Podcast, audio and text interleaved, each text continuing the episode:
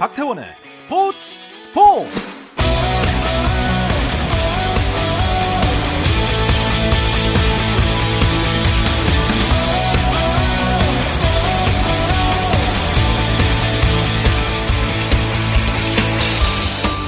스포츠가 있는 금요일 저녁 어떠신가요? 아나운서 박태원입니다.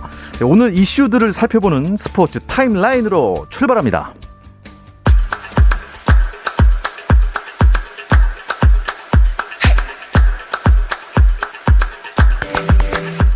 먼저 프로야구 시범 경기 결과부터 정리해 드리겠습니다. 사직구장에서 열릴 예정이던 두산 대 롯데의 경기가 우천으로 취소되면서 오늘 4경기만 열렸습니다. 수원에서 열린 KT 대 기아의 경기, KT가 박병호의 시범 경기 첫 홈런에 힘입어 2대 1로 승리하며 기아의 시범 경기 첫 패배를 안겨줬습니다. 한화는 NC와의 원정 경기에서 4이닝 무실점으로 호투한 선발 킹험의 활약 속에 3대 1로 이기고 3연패에서 탈출했습니다.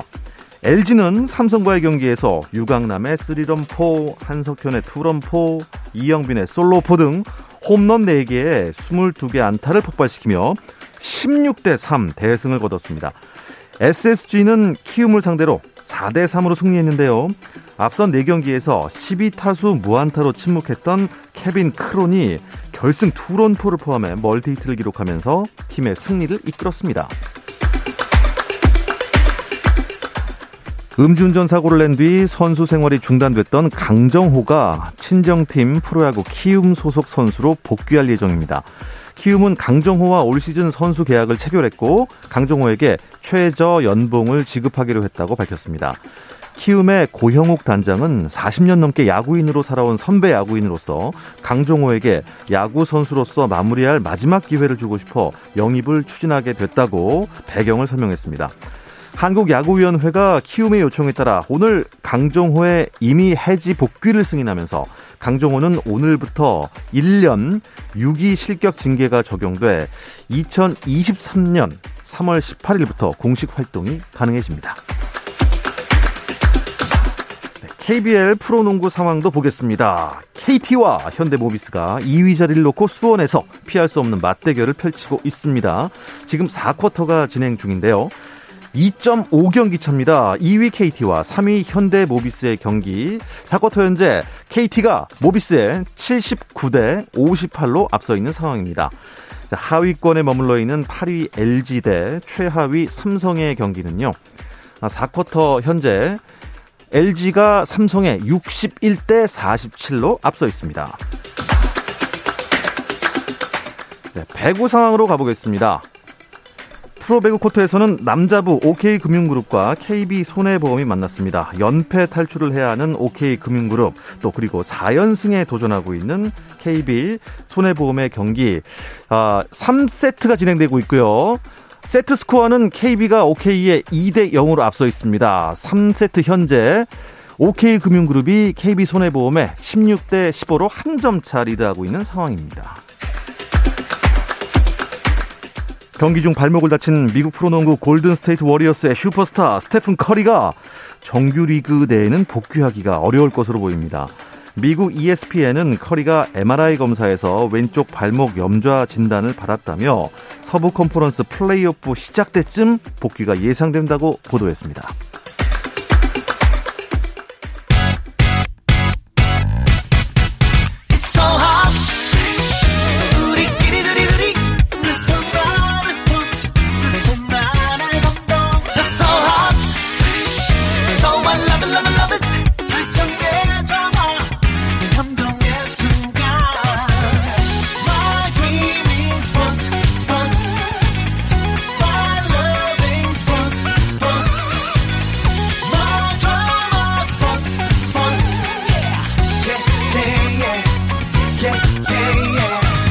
스포츠 스포츠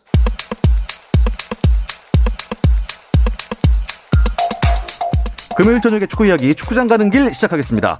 축구 칼럼니스트 배진경 기자 나오셨습니다. 안녕하세요. 안녕하세요. 네, 그리고 서호정 축구 전문 기자와 함께합니다. 어서 오십시오. 안녕하세요. 네, 오늘 좀 헤어스타일이 바뀌신 것 같습니다. 아, 그렇습니까? 예. 어떻게? 아, 예, 멋있게 바뀐 것 같습니다. 네. 예, 이제 저희가 이제 KBS 예, 일라디오 유튜브로도 방송을 보실 수가 있기 때문에 네, 네 직접 보시기 바랍니다. 아, 3월 A 매치에 나설 축구 대표팀 명단이 나왔습니다. 그 이야기부터 해보죠. 어, 사실 뭐 음, 우리 감독님께서는 기존 틀을 크게 안 바꾸는 분이시지 않습니까? 근데 깜짝 발탁 선수가 있는 것 같아요. 네. 일단 지난 그 1월 그리고 2월 초에 있었던 7, 8차 전하고 비교하면 가장 눈에 띄는 부분은 손흥민, 황희찬 부상으로 이제 지난 소집 때 오지 못했던 두 선수의 재합류고요. 얘기해 주신 대로 깜짝 발탁 선수가 있는데 네. 정말 좀 낯선 이름이실 겁니다. 어디죠? 수원 FC 박민규 선수인데요. 박민규 선수. 네, 이 선수는 이제 측면 수비를 보는 선수인데 네.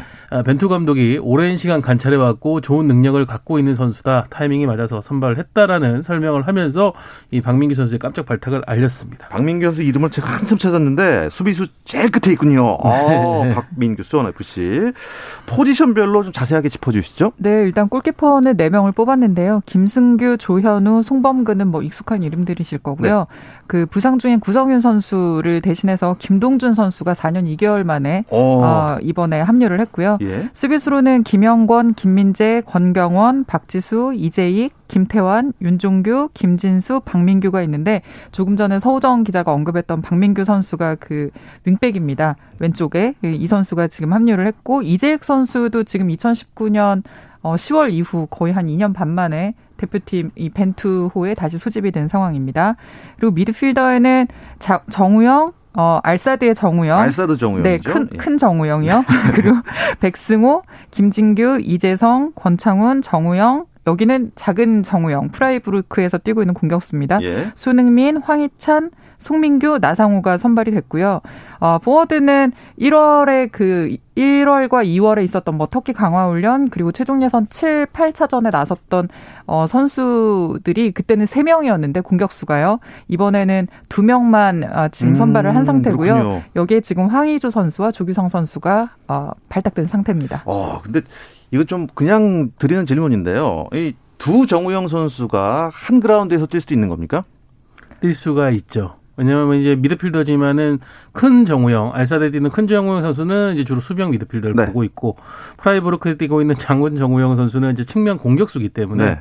두 선수가 같이 뛰는데 그러면 분명히 헷갈릴 수도 있고 네, 해설도 헷갈리고 네. 네, 아나운서도 헷갈리고. 그래서 과거에 이제 또 어떤 뉴스에서는 이 작은 정우영 선수가 이제 도쿄 올림픽을 노린다라는 뉴스를 전하면서 큰 정우영 선수 사진을 써가지고 아 그럴 수 있어요. 예, 그큰 정우영 선수가 약간 마음에 상처를 입었다는 자신의 아, SNS에 올린 적도 예, 있었습니다. 어, 체크를 잘해야겠네요. 예, 그러면 어, 정우영이 정우영이 다시 정우영이 정우영이 예. 이럴 아, 수 그런 있겠습니다. 충분히 그런 장면이 어, 나올 수도 있는 상황이죠. 예. 근데 박민규 선수 얘기 조금 더 해볼게요. 두 분은 어떻게 예상을 하셨습니까? 어, 저는 이 선수가 이제 올해는 수원 FC 뛰고 있는데 작년에는 이제 임대를 가서 이제 부산 아이파크 K리그 2에서 뛰었었습니다. 아, 그렇습니까? 어, 저는 뭐 어. K리그 2 중계도 하고 있기 때문에 네. 어, 이 좋은 선수다라고 느꼈지만은 어, 국가대표에서 설마 이 선수를 관찰하고 있을 거라는 생각은 거의 못 했었거든요. 네. 하지만 발탁되고 나서 보니까 어, 연계 플레이를 상당히 잘하고 공격적인 스타일이라는 점에서 아, 벤투 감독이 주목할 만한 이유가 있겠구나라는 생각이 들었습니다. 뭐, 저는 뭐, 여기에 예. 덧붙여서 네네. 그 생각도 한번 해봤어요. 그 작년에 이 박민규 선수가 좋은 활약을 보였던 팀이 부산인데 그렇죠. 이 부산의 감독이 또 히카루투 페레즈라고 포르투갈 출신이거든요. 아, 벤투 그래서. 감독이 혹시 아 그래서라기보다는 벤투 감독이 우리가 알고 있는 경기력 네. 외에 뭐 선수의 캐릭터라든가 뭐 플레이 스타일이라든가 특장점을 좀 듣지 않았을까 직접적인 소통이 가능하니까 뭐 실제로 뭐 부산의 페레즈 네. 감독은 네. 과거 이제 벤투 감독의 코칭 스태프로도 일한 음. 적도 있었고요. 네. 그러다 보니까 아마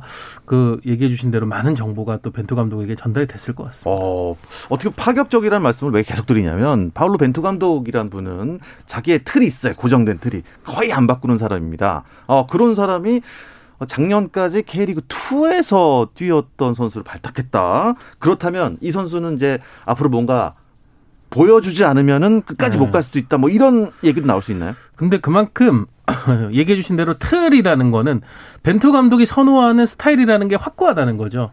아, 그러니까 많은. 예, 뭐 저희가 이제 자주 얘기를 드립니다만은 왜 작년 시즌 득점왕 주민규 그리고 정말 K리그 최고의 수비수라고 할 수 있는 MVP 홍정호는 왜 대표팀에 뽑히지 않는 것이냐. 아. 그 역설에 어떻게 보면 박민규 선수라고 할 수 있는 거죠. 벤투 감독이 갖고 있는 자신의 스타일에 대한 확고한 취향, 고집, 철학 이런 아. 부분들이 박민규 선수를 맞기 때문에 예. 네, 뭐 지난 시즌 K리그 2에서 주로 뛰었었고 어, 많은 주목을 안 받았지만 결국 갈 수 있는 거고요. 특히 지금 이 강상우 선수의 대체자라고 할 수 있는데 강상우 선수가 최근에 이제 중국 슈퍼리그 베이징 고안으로 이적을 했습니다. 네. 중국 같은 경우에는 현재도 3주 이상의 상당히 좀 강도 높은 자가격리를 어, 아. 해외를 아. 다녀오면은 시행을 하고 있어서 지금 네네. 손준호라든가 강상우 이런 선수들의 선발이 쉽지가 않아졌어요. 그걸 위한 대체 차원도 이 예. 박민규 선수 선발에 포함되어 있습니다. 어쨌든 그 눈앞의 성적도 한국 축구의 미래를 위한 벤투 감독의 의지가 보인 이번 명단이다. 이런 평이 나오고 있습니다. 뭐 사실 지금 어 미래라고 하는 거는 그 앞으로 있을 이후의 일정들을 고려를 할 때 본선 전까지 6월에도 또 한 번 친선 경기가 있고 또 7월에는 동아시아 챔피언십도 있거든요. 이런 대회까지 엄두에 뒀을 때 어 좀 활용할 수 있는 선수 자원을 확보하기 위한 차원이라는 것이 있을 거고요. 그리고 당장 이제 눈앞에 성적이라는 거는 우리가 최종 예선을 이제 9차전, 10차전을 앞두고 있는데 이 두 경기를 통해서 조 1위를 하는 게 목표거든요. 뭐 그 이 두 경기를 다 하려면 아, 어, 그러니까 두 경기에서 1위가 되려면 네. 어쨌든 정예 멤버들을 다 출동을 시켜야 되는데 지금은 지금 어 이번에 선발한 명 단은 이제 벤투 감독이 가용할 수 있는 최상의 멤버들이라고 음. 볼수 있겠습니다. 이 아시아 최종 예선 조 1위를 안 해도 어 사실 월드컵에 진출을 할 수 있지 않습니까? 네. 근데 1위를 굳이 해야 되는 이유가 있다면 사실은 이제 그 의문점을 갖고 토트넘 팬들이 최근에 좀 불만을 표시했어요. 지금 손흥민 선수가 음. 피로가 상당히 많이 누적돼 있는데 그렇죠. 한국은 굳이 본선행 확정 지었는데 또 손흥민을 차출해가 우리 소니 우리 소니가 굳이 필요하니 이러고 네. 있죠. 예. 근데 이제 한국의 입장에서 본다. 이러면 전에도 한번 저희가 얘기를 드린 적이 있었을 텐데 어, 월드컵에 이제 포트 배정이라는 게 있습니다. 예. 32개국이 있으면 이제 4개 포트에 따라 가지고 8팀씩을 나누게 되는데 이게 보통은 이제 개최국을 제외하면은 피파 랭킹에 따른 이제 상위 포트식으로 나누는 거예요. 예. 그러니까 한국의 목표는 일단 최 가장 아래에 있는 4포트가 아닌 3포트로 가는 게 일단 목표인데요. 지금 우리 순위가 30위권에 딱 걸려 있기 때문에 3포트로 갈 수도 있고 4포트로 떨어질 수도 있습니다. 그러니까 3포트로 간다고 하면은 우리가 최소한 3포트에 같이 겹치게 되는 일부 유럽 팀이라든가 네. 아 그리고 남미의 강팀 이런 팀들을 피할 수가 있는데 4포트로 아. 가게 되면 이제 3포트에 있는 강팀들을 만나게 되잖아요. 최소한 조편성에서의 어떤 유리함을 위해서 우리가 피파 랭킹을 이번 3월 달 것까지 이제 최대한 올리고 나서 네. 이달 말에 있는 네, 월드컵 조추첨에서 어, 포트 3을 받을 수 있는 그런 상을 만들고자 하는데요. 이걸 위해서는 지금 이란 어, 그리고 UAE 이 두 팀을 상대로 해서 특히 이란은 반드시 잡아야 되고요. UAE를 상대로는 지지 않는 그래서 1승 1무를 해야 우리가 지금 목표로 하고 있는 3포트로 갈수 있는 음. 피파 랭킹을 점할 수가 있습니다. 우리나라와 이란이 피파 랭킹이 비슷한가요? 이란이 우리나라가 지금 29위고요. 네. 이란이 피파 랭킹 21인데요. 네. 사실 이란은 그 아시아에서 뭐좀 그 가장 높은 순위를 항상 좀 유지를 하고 있는 팀이고 2018년 월드컵에도 3포트에 배정이 돼서 사실 월드컵에 참가를 했었, 했었던 팀이거든요. 네. 당연히 뭐 이번 우리와의 경기에서 이란도 뭐 100%를 쏟아서 1위를 유지를 하겠다라는 각오를 보이고 있고 이란 그 자국 리그가 사실 이번 원래는 주말에 그 리그 일정이 있었는데 네네. 이 일정을 주중으로 앞당겨서 치르고 대표팀 선수들을 좀 빨리 소집을 해서 우리 시간으로는 20일 그러니까 내일 모레 한국 에 들어오는 일정입니다. 그래서 어 우리와의 경기를 앞두고 좀 일찌감치 준비에 들어가는 그런 모습입니다. 이야, 그 정도로 준비를 한다는 건 이란도 좀 의지가 있어 보여요. 3포트를 음. 무조건 잡겠다. 그렇죠. 근데 20일이면은 3포트가 20일이도 좀 20일이면은 상당히 유력한 유력, 상황이죠. 예. 예. 그러니까 우리보다 어떻게 보면은 어, 우리가 조금 더 어, 이 승리가 절박한 상황이고 네. 특히 피파 랭킹에서 우리보다 높은 팀을 상대로 하면은 그 상대 개수라고 해가지고 얻을 수 있는 점수가 더 많아지거든요. 네. 그러니까 우리 입장에서 이란을 좀 반드시 잡아야 돼요. 이런 모든 것을 우리 축구 팬들은 사실 저희보다 더 자세하게 알고 있는 골스 팬들이 많기 때문에 그런지요. 이란전 예매 사이트가 음. 서버가 다운된 일까지 있었다면서요? 네, 뭐 그 이란전 이제 어 축구협회에서 그동안 사실 코로나 방역 지침 때문에 좀 이렇게 제한된 인원으로 경기장을 개방을 했었는데 이번에 이란전을 앞두고는 전면 어 개방 전면 이제 관중들을 드리는 것으로 네. 어, 발표를 했고요. 그래서 예매 티켓 사이트를 오픈했는데 어 오픈하자마자 한 42분 정도 접속이 불통이 됐어요. 그 너무 많은 사람들이 몰려서 아, 이제 예매를 하느라고 그랬던 것 같고요. 네. 어, 지금 현재까지 한 5만 9천 석 정도가 팔렸다고 하거든요. 이 서울 월드컵 경기장이 6만 6 5천석 정도가 이제 그 수용 규모가 되는데 예. 수용 좌석인데 뭐 거의 지금 뭐 만석이 가까워지지 않나 어. 이 코로나 시대에 가장 큰 뭐 흥행 경기가 네. 되지 않을까라는 어. 기대가 좀 있습니다. 팬들도 그동안 좀 코로나 때문에 굉장히 좀 정신적으로 지쳐 있습니다. 이 직접 경기장에서 경기를 보고 싶어하는 마음 그리고 이 빅매치를 가까이서 보고 싶어하는 마음 분명히 있을 것 같은데 손흥민 선수는 피로가 누적이 되어 있는 게 사실이고요. 황희찬 선수는 또 얼마 전에 부상을 당했습니다. 네, 어, 괜찮겠습니까? 어, 그나마 다행인 것은 황희찬 선수의 상태는 일단 대표팀에 합류할 수 있는 상황이라고는 합니다. 그 부분 다행이고 손흥민 선수는 이제 이틀 전 수요일에 이제 브라이튼과의 경기에 나섰는데 네. 아, 선제골의 기점 역할을 했지만 확실히 좀 집중력이나 마지막 슈팅에 어떤 힘이 떨어져 있는 부분은 보였습니다. 아, 그래가지고 좀 전체적으로 컨디션을 우려를 하고 있는데 일단은 손흥민 선수는 21일 열리는 웨스트햄과의 홈 경기를 치르고 나서 이제 귀국길에 오르고요. 어, 손흥민 선수의 체력 문제, 손흥민 혹사 논란은 참 이 선수가 에이스가 된 뒤 늘 따라붙고 있는 네, 부분인데 맞습니다. 대표팀의 주장으로서 그런 부분에 대한 또 책임감을 안고 본인이 이겨내고 있고요. 좀 어, 벤투호가 역시 어, 좀 좋은 지혜를 모아가지고 손흥민 선수가 최대한 빠른 시간에 컨디션을 좀 회복해서 이란전에 나설 수 있도록 도와야 되겠습니다. 네, 어, 부상 또 문제지만 코로나19 오미크론 여파가 심상치가 않습니다. 벤투어에도 뭐 컨디션 관리에 비상에 걸렸고요. K리그에 불어 닥쳤습니다, 지금요. 예. FC 서울과 울산 현대에서 정말 많은 선수들이 확진 판정을 받아서 비상에 걸렸는데 잠시 쉬었다 와서 이 이야기 이어가겠습니다.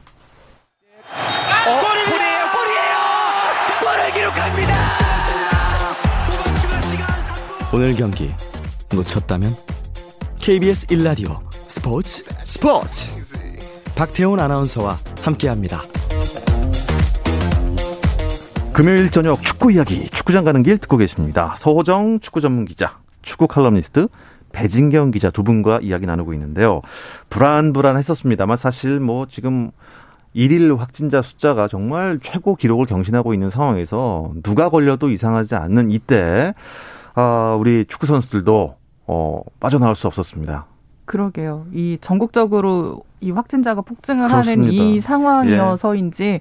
아무튼 그 축구장에서도 지금 계속해서 집단 감염이 발생을 한 상황인데 일단 가장 먼저 울산에서 두 자릿수에 이르는 그 선수단 확진 사실이 밝혀졌고요.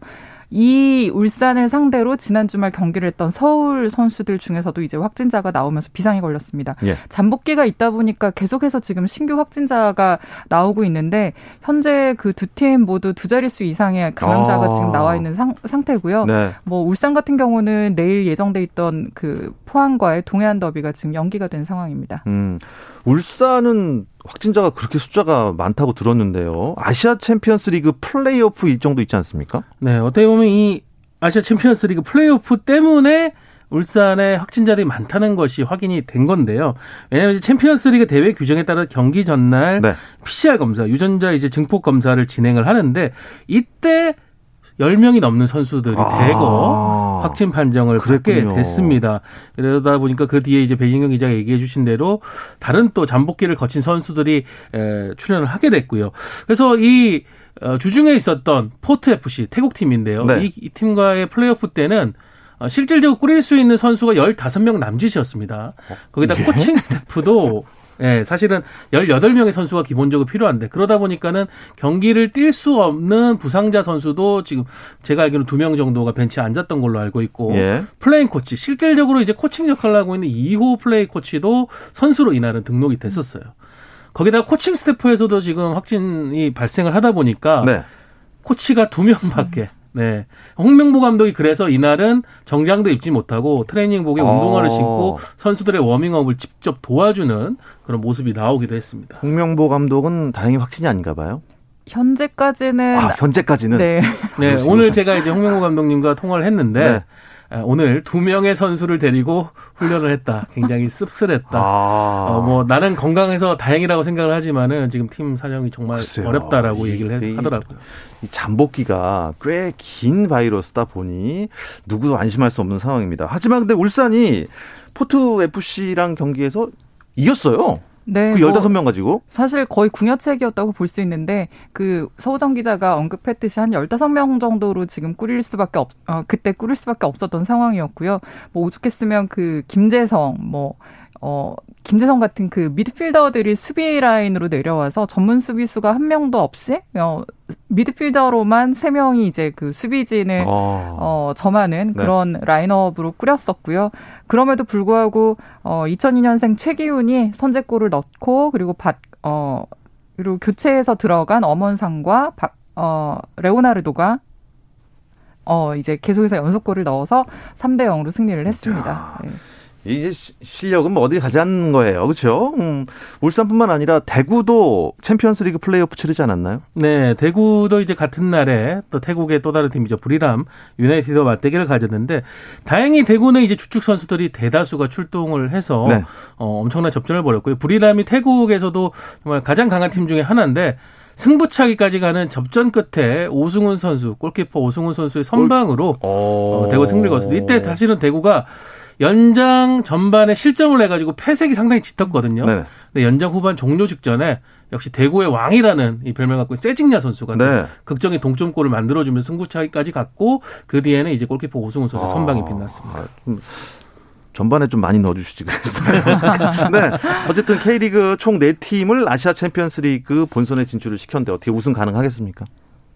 우승을 잘 해야 그러니까 네? 뭔가 홈앤어웨이의 그 어떤 부담을 분명히 느낄 수 있는 팀들이 있는데 네. 이번에 사실 코로나 시대고 또 코로나 버블로 다시 작년에 이어서 또 유지가 되거든요. 이 네. 방식이. 네. 요걸 좀 잘 활용을 하면 어 뭔가 승점 유지라든가 그리고 좀 단판에서 집중력을 가지고 그 경기를 치를 수 있는 어떤 어 그런 어, 묘책이 있을 것 같고요. 음. 그리고 지금 우리나라에서 나가 있는 팀이 울산과 대구가 합류를 하면서 어, 지난해 K리그 챔피언인 전북 그리고 FA컵 어, 챔피언인 전남이 이제 네. 모두 네 팀이 올라가 있는데 뭐 한국이 일단 2020년도에 우승을 울산이 했었고요. 작년에 또 포항이 코로나 버블을 잘 활용을 해서 또 준우승까지 어, 한 사례가 있기 때문에 이런 경험들이 좀 잘 있으니까 뭐 이번 시즌에도 좀 기대해 볼 만하지 않을까 싶습니다. 네, 아시아 챔피언은 대한민국입니다. 저는 그렇게 믿고 있습니다.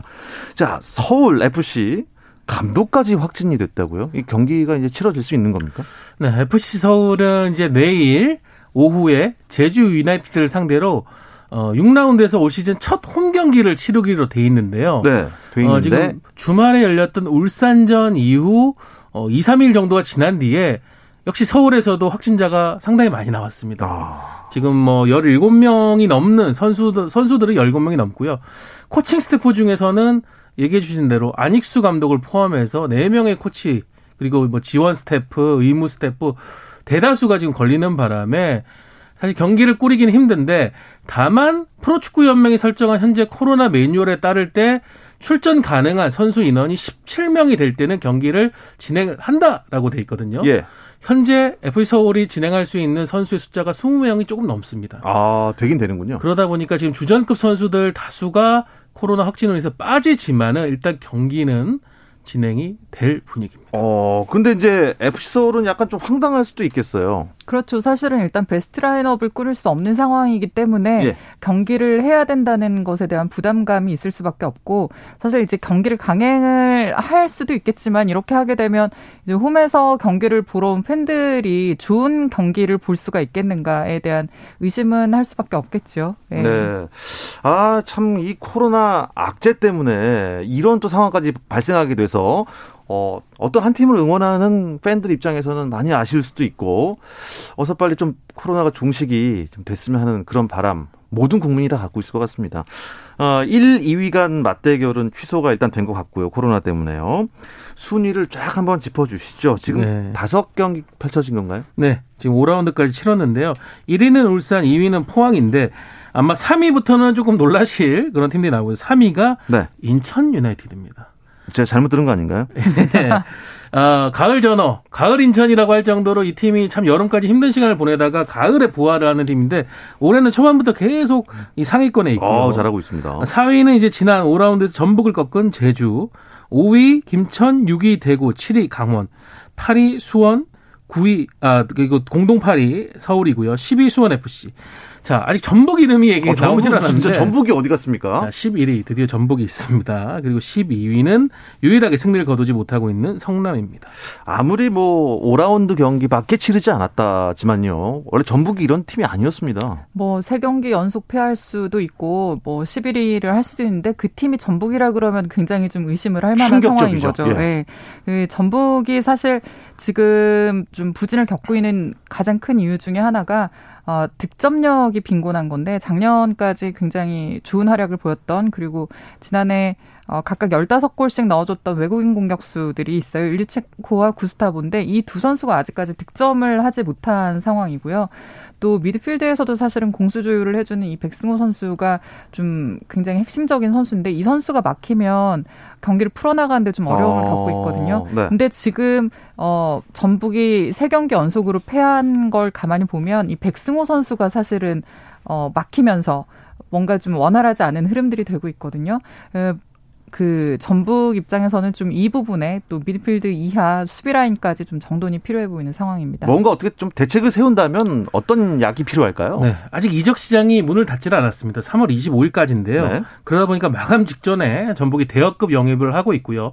일단 어제 아, 국가대표 미드필더죠 김진규 선수 부산으로부터 영입을 했습니다. 그리고 지금 어, 미국 MLS LAFC에 뛰고 있는 어, 또 다른 전 국가대표죠 김문환 선수 영입에도 상당히 근접해 있는 상황입니다. 그래서 네. 막판에 좀 폭풍 영입을 통해서 어, 전력을 보강하려고 하고 있습니다. 자 지금 시즌 초반이지만 돌풍 일으키고 있는 인천을 비롯해서 아, 이번 주말 경기에는 어떤 매치업들이 기다리고 있나요? 네, 3월 19일 토요일에는 수원과 강원, 서울과 제주, 전북과 김천이 아, 경기가 예정이 되어, 되어 있고요. 20일인 일요일에는 수원FC와 대구, 성남과 인천이 차례로 경기를 갖습니다. 아, 이 일요일 저녁 7시에 성남과 인천이 푼데 인천이 또 이기면 아, 이건 진짜 돌풍일 것 같습니다. 네, 그 경기를 제가 중계합니다. 아, 중계하십니까? 그리고 성남이 아직까지 이번 시즌 승리가 없는데 그 경기에서 혹시 아. 승리할 수 있을까요?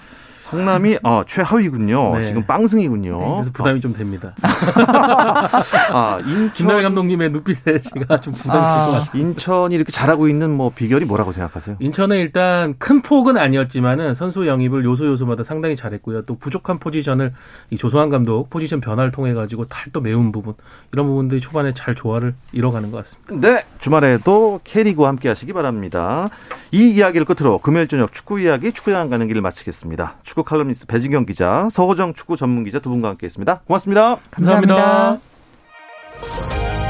저는 월요일 저녁 8시 30분에 돌아옵니다. 아나운서 박태원이었습니다. 스포츠 스포츠